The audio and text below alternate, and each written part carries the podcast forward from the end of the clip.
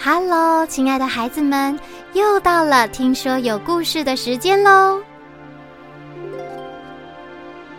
在听故事之前呐，我想问你们一个问题哦：你们有去过全家吗？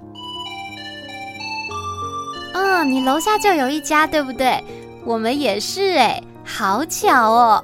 还有还有，Seven Eleven，七十一，有看过吗？以及莱尔富啊，对了，那这些店是叫什么店？你们知道吗？四个字，便什么什么店？对了，便利商店。你们好聪明哦！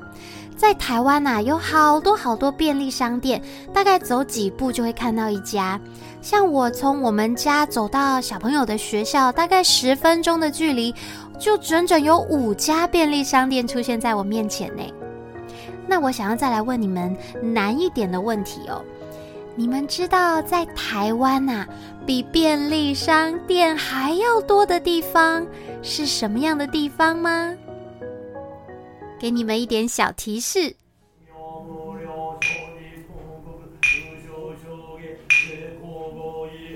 答对了，就是大大小小的宫庙。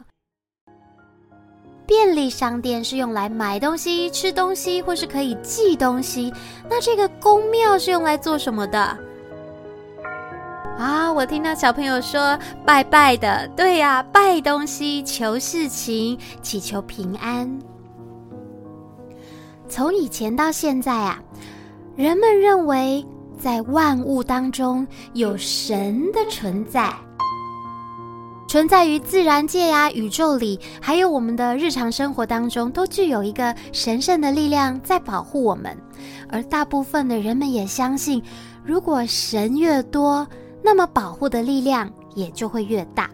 我说几个你们可能会认识的神哦，像是这一位啊，有着白胡子的老公公。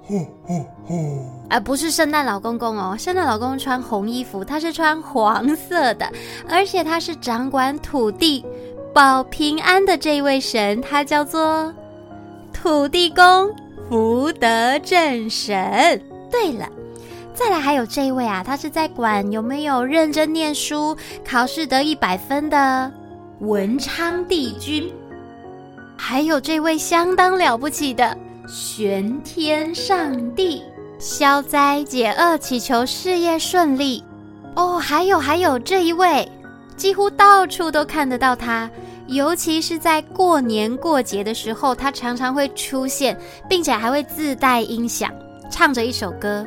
财神到，咚咚了咚咚了咚咚了咚，财神到我家大门口，咚咚了咚咚了咚咚了咚。知道是哪一位神吗？我我唱的很明显哎，财神到。对了，就是财神爷。财神爷是管什么的呀？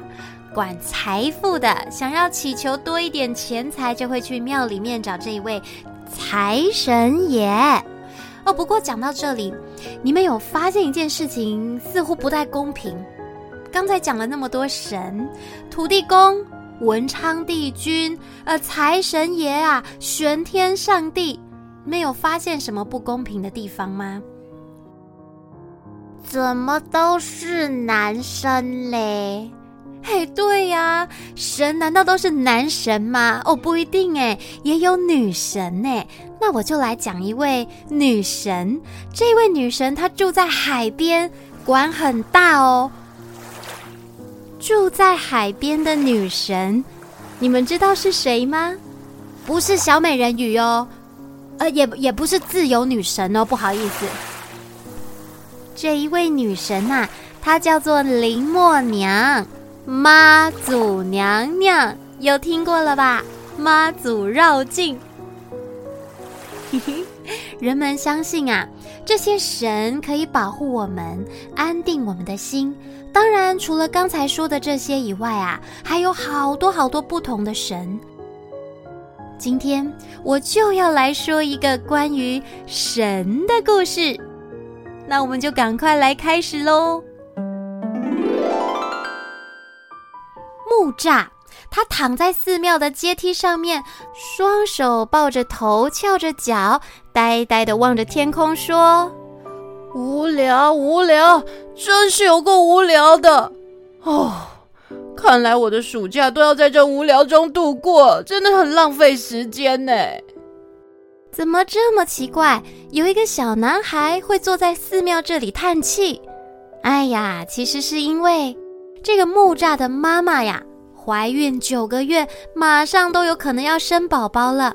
而他的爸爸呢，又必须要上班，所以没有人可以照顾他，只好把他送到外公家的宫庙那里度过一个漫漫长长的暑假。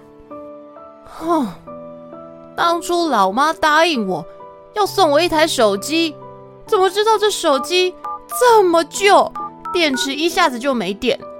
我看暑假过完呐、我电动的角色连十级都升不上去。嗯，这位木栅的阿公啊，是宫庙里的庙公，每天的生活都很规律，早上五点起床，开庙门。给神明烧香，甚至还会帮忙解签，就连收金啊也都要做，大大小小的事情好忙好忙哦，几乎一整年都没有在休息。阿孙呢？你在哪里？嘿，哦，跑去哪里啦？我要叫他插个神舟啊，插一半的狼都没去啊！哇，阿孙呢？哦，阿公，我在这里啦，我在等手机充电呐。你整天抱的黑什么鸡啊？到底是有什么好看呐？阿公，你怎么可能会懂《穿越时空的英雄》这款电动有多好玩呐？我跟你讲，我练那个关羽哦，练到七十级了，一个人都能去挑战大魔王。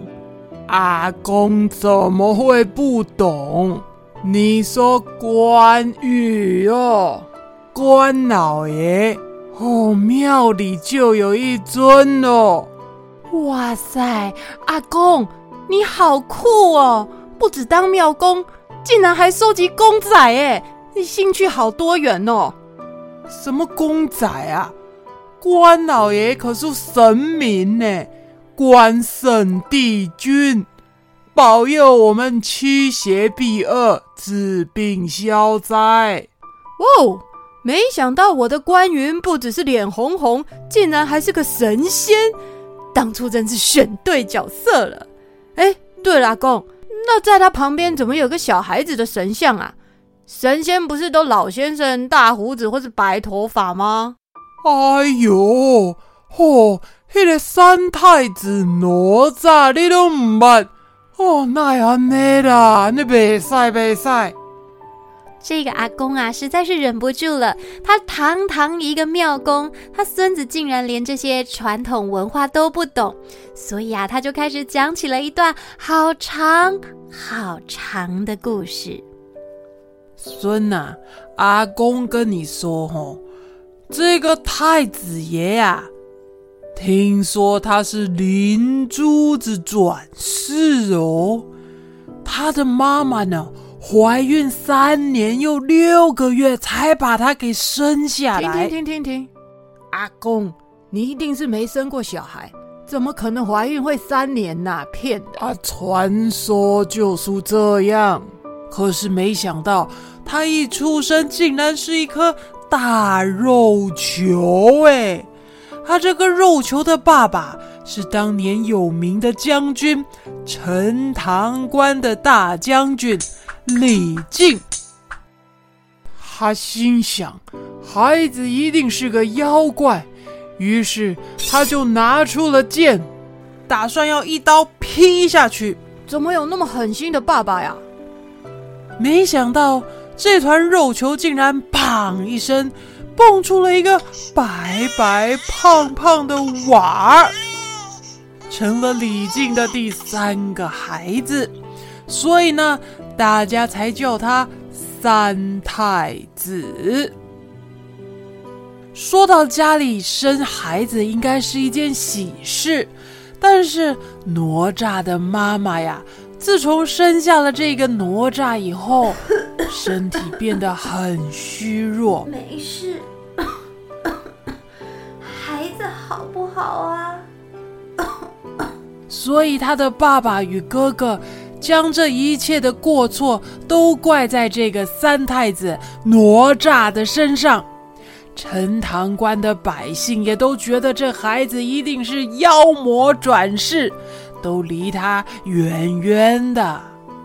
就在哪吒七岁的时候，家里来了一个神仙，他叫做太乙真人啊。然后，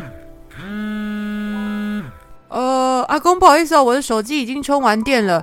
那我要去练功打怪了哈，啊，你就去喝一口水，哈，上个厕所哈，拜。我、哦、啊是急什么的？阿公的故事才要开始呢。这个木栅呀，他打断阿公的故事，转身就想要跑。他拿着手机在庙里面四处寻找能够让手机讯号最好的地方。最后啊，他就找到了在神桌子底下，既不会被别人发现，又可以尽情玩手机的地方。哦，找了好几天，终于给我找到一个满格的地方了。没想到竟然在神桌底下，哦，可能是一种神明保佑哦，嘿嘿。好，再撑一下，我快过关了，嘿嘿。我就快过了，不要搞，我又没电了。嗯啊！哎呦，怎么又没电了？真是讨厌！没想到妈妈送他的手机，还真是一下子就没电了。木栅玩得正开心，一下子没电，他当然觉得很不耐烦呐、正当他要用手掀开神桌的桌巾时，有一道强光刺得他眼睛睁都睁不开。等到他眼睛慢慢适应这道光以后，他看见有一大群人在庙里走来走去，而且最奇怪的是，这群人穿的衣服好像不是一般人穿的耶。咦？哦，是在拍古装剧吗？哦，我有在电视上看过啦。哦，阿公竟然没告诉我这里要拍电影。啊，摄影机在哪？导演在哪？我去跟他要个签名好了。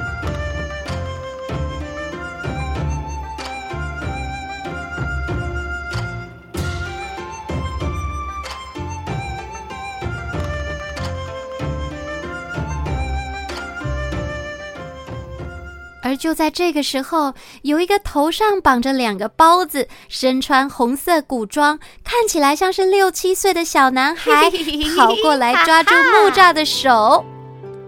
哥哥，原来你在这里哦！今天是很重要的日子哎，我们不要迟到了。哎哎哎，你谁啊？你认错人了吧？我可不是演员哦，我是这庙公的孙子。你要不要去问导演呐？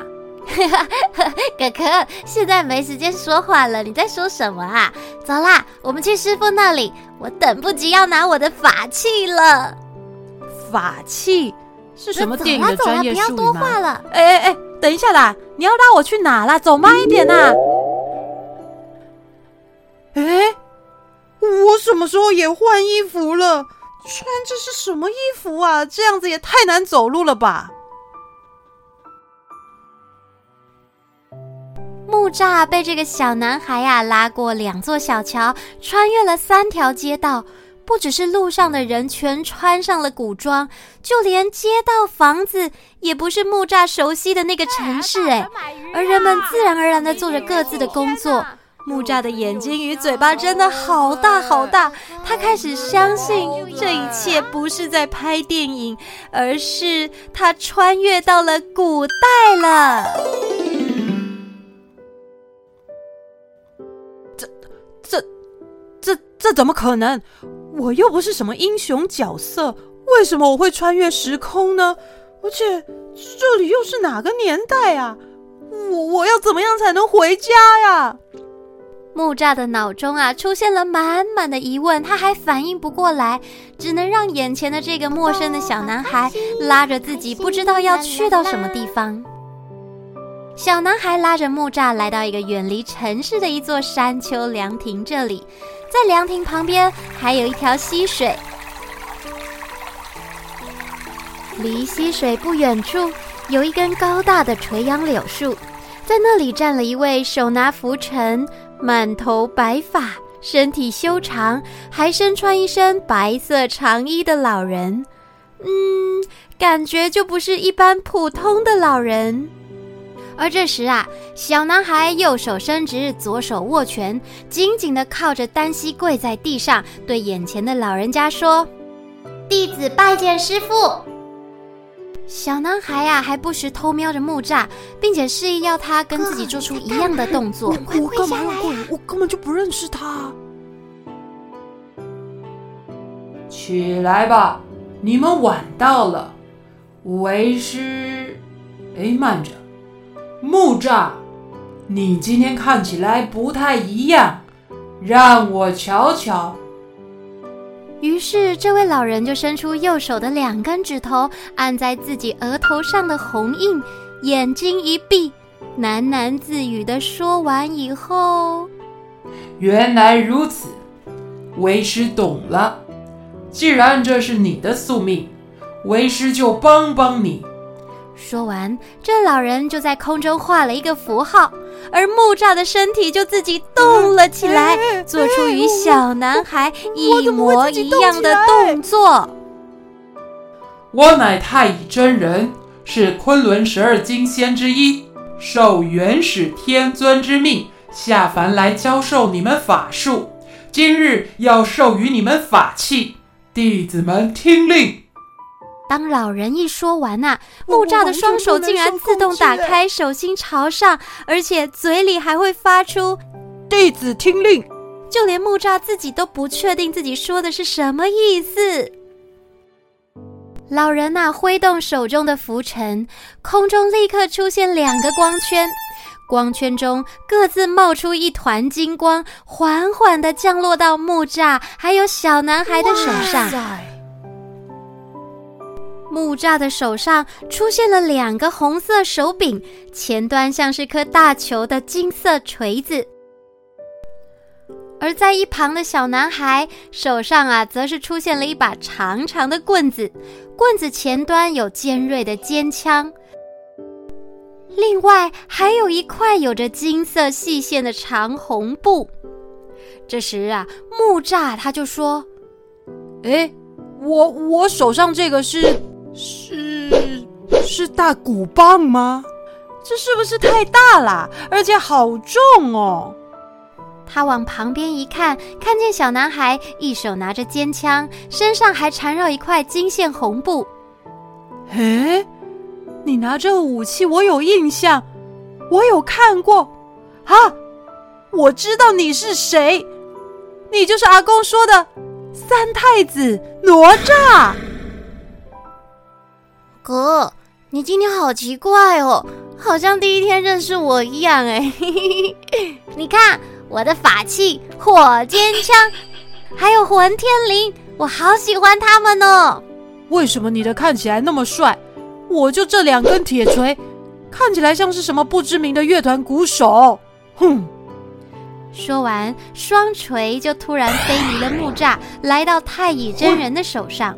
真人随即打开了一套功夫，左甩右翻，随后双锤飞向一座大石块，嘣了一声，击破了大石块后，又回到真人的手上。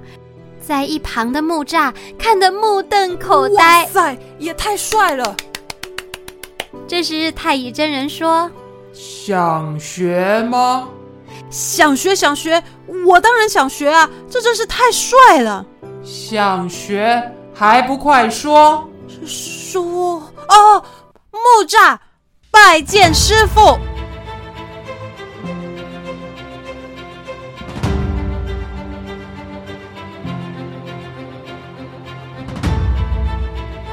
就在练完功以后，回家的路上啊，木吒忍不住对身旁的哪吒兴奋的说出今天发生的一切事。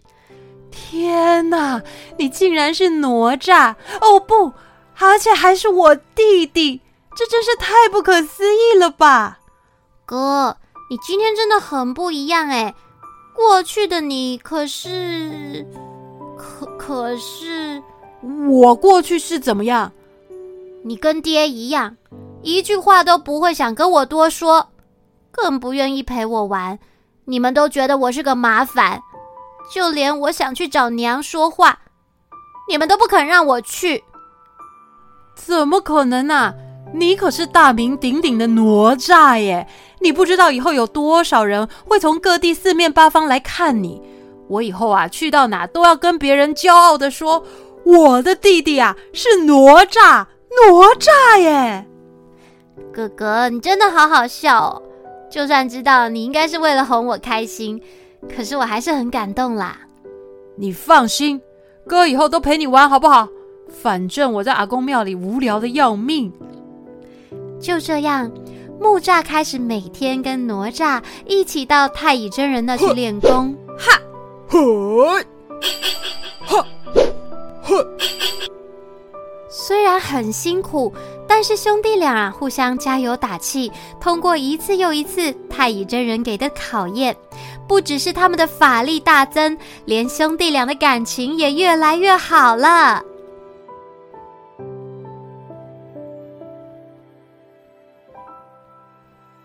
这一天回家的路上，他们走过了一个市集。嘿，哪吒，这边好热闹，我们一起过去看看怎么样？哥，你去就好，没关系啦，我在这等你。为什么？一起去比较好玩呢？而且这里你比我还熟哎，我还要你给我介绍介绍哎。走啦走啦。后来木吒硬是拉着哪吒来到市集。奇怪的是。本来街上挤满了人潮，却自动的为木栅兄弟退让开来，而且还离他们远远的。他怎么可以出现在这？对呀，那不是李靖的妖怪孩子吗？走吧，走吧。居民们彼此交头接耳着，好像是在偷说些什么话，明显看起来并没有好意。后来木吒忍不住小声的问哪吒：“嘿，这些居民是怎么回事啊？”哥。你忘了吗？当年我出生的时候是一团肉球，大家都说我是个妖怪，而且还很害怕我。这些居民啊，甚至越说越夸张，他们会对自己的小孩子说：“再不睡觉，哪吒会在半夜出来吃掉你哦！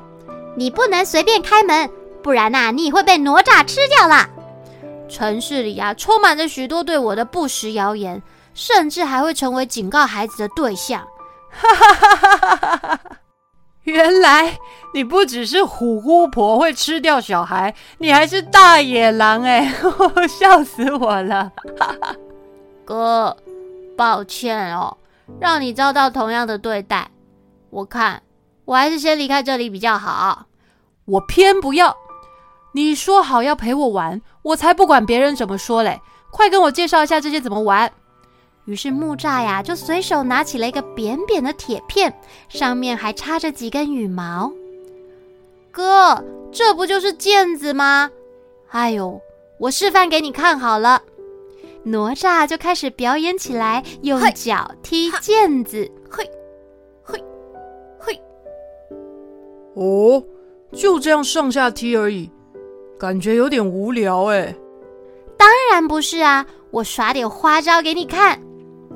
突然，哪吒将毽子踢得好高好高。当再度落下来，回到哪吒脚上时，毽子仿佛是活了起来，不断穿梭在哪吒的头顶、背上与手臂。哪吒也不停地转圈跳跃，毽子就好像这样紧紧地跟着哪吒跳起了双人舞蹈，让人看得目不转睛。娘，你看那个小哥哥好！居民忍不住慢慢的靠近，在哪吒的周围围成一个圈，有的甚至啊还忍不住拍手叫好，为哪吒大声喝彩，好厉害！最后呢，毽子停在哪吒头顶上时，所有的居民全都靠过来为他掌声鼓励鼓励。没想到哪吒毽子踢得那么好，而且仔细一看。他根本就不像人家说的什么妖怪啊，明明就只是一个小男孩而已啊！我们是不是误会人家啦？就这样啊，居民们开始对哪吒有点改观了，发现他一点也不像传说中的那么可怕，甚至还说希望下一次能够再看到哪吒这精彩的毽子表演。哥，今天真的太好玩了！我都没想到你毽子踢得那么好哎。没有啦，因为以前没人陪我玩，我就自个儿踢毽子，踢着踢着就越踢越上手啦。哦，对了，哥。这个送给你，这个，这个我有看过，它叫竹蜻蜓，对吧？哥，你知道竹蜻蜓啊？当然啦，我在卡通里面看过，就插在头上，然后就可以飞了，对吧？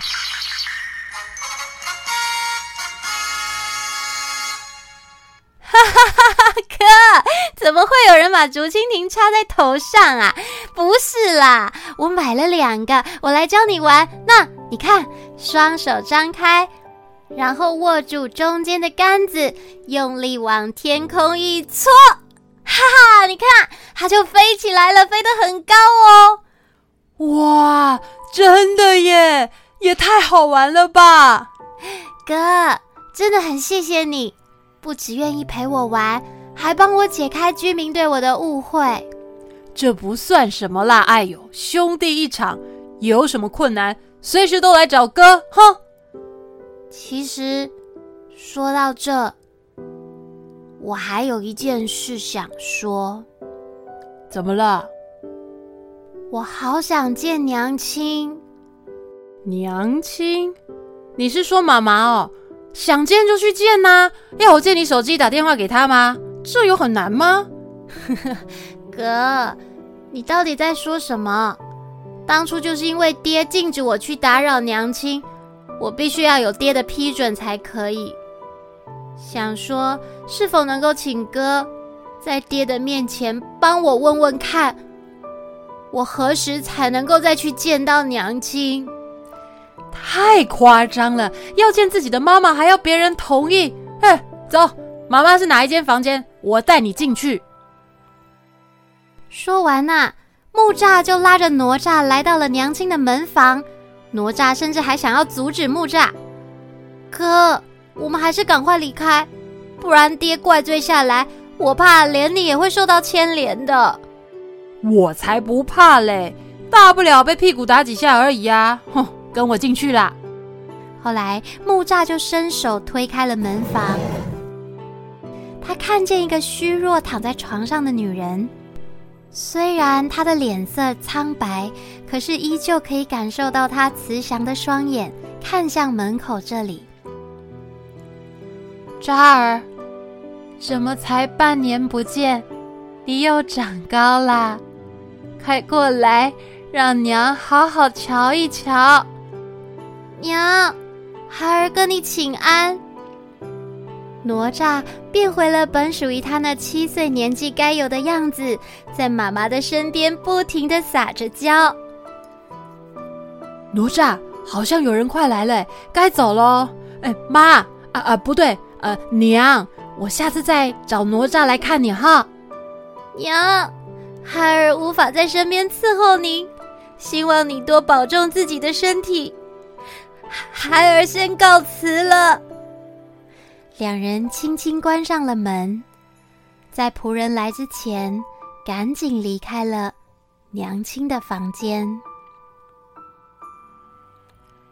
你是说，妈妈在生下你之后身体才变差，然后爸爸把所有的错都怪在你身上，不让你随时去见妈？听闻是如此，我想这都是我的错。若非当初因为怀着我，娘的身体就不会这么虚弱。莫名其妙，这也不能怪你吧？呃，那医生，呃呃呃呃，那怎么怎么说啊？大夫，哎，大夫怎么说？难道没有药能够治好吗？大夫也没有看过如此症状，只能熬些药汤给娘亲补补身体，还找不到其他的办法。哎，对了，哎，哪吒。我们师傅不是神仙吗？明天我们去跟他要个什么灵丹啊、仙丹什么的，我相信他一定有办法的啦。师傅吗？我这倒是没想过。好，哥，我们明天去找师傅问问。两兄弟迫不及待，天才刚亮，公鸡啼叫的第一个音阶的时候，他们就起身准备好要出门，想从师傅那里寻找医治娘亲的方法。在跟师傅请安以后，木吒不停地举起右手，准备要提问。啊，快点选我啊！可是啊，太乙真人完全不理会木栅，他皱了一下眉头，大拇指在食指与中指之间来回跳动。嘴里呢也不停的念念有词。师傅啊，我手举那么久，你妈也理我一下，手会酸呢。看来是时候到了。木吒、哪吒，为师晓得你们想问的问题是什么，办法是有的，只是并非容易的事，还会有生命的危险。哇塞，师傅你真神仙，不是当假的，还真有办法。我们连问都没问，你就知道了。哪吒，先谢过师傅。无论是多么困难的方法，我都愿意一试，只要能够救娘亲。你娘亲当年因为身怀灵珠，三年六个月，身体耗损极大，才会导致虚弱。但是有一种仙草，叫做鹿火草，方可活血、补精气神。只是此草极为稀有，传闻在青丘之山有一只妖狐在那里修炼，在他修炼的石洞里便有此草，常年吸取狐妖的法力，药效更是极佳。太好了，所以只要取得这个仙草，娘亲就能够恢复了，对不对？话虽如此，只是此妖狐四足九尾，法力高强，就连神仙也不敢随意招惹。此趟凶险，你们两个务必千万小心。徒儿遵命。呃，弟弟听起来很危险呢。只要能够救我娘。再危险我都不怕，我愿意一试。哎，好，哥陪你。在告别师傅以后，木吒与哪吒马上就出发，走了七天七夜，甚至没有停下来休息。一想到能够医治好娘亲，兄弟两人就只想要尽快赶到石洞那里取得仙草。终于。当他们来到狐妖所在之处，这里悬崖峭壁，峡谷下还有洪水流过，而狐妖修炼之处正好就在峭壁上的一个石洞里，而洞口露出两条白色尾巴，挡住了洞口的路。到底结果会怎么样？哪吒与木吒是否能够顺利取得仙草，救回他们的母亲？我们在下集，我的弟弟叫哪吒，再来揭晓。好啦，那叮当妈咪的故事啊，今天先说到这儿，我们下集待续喽。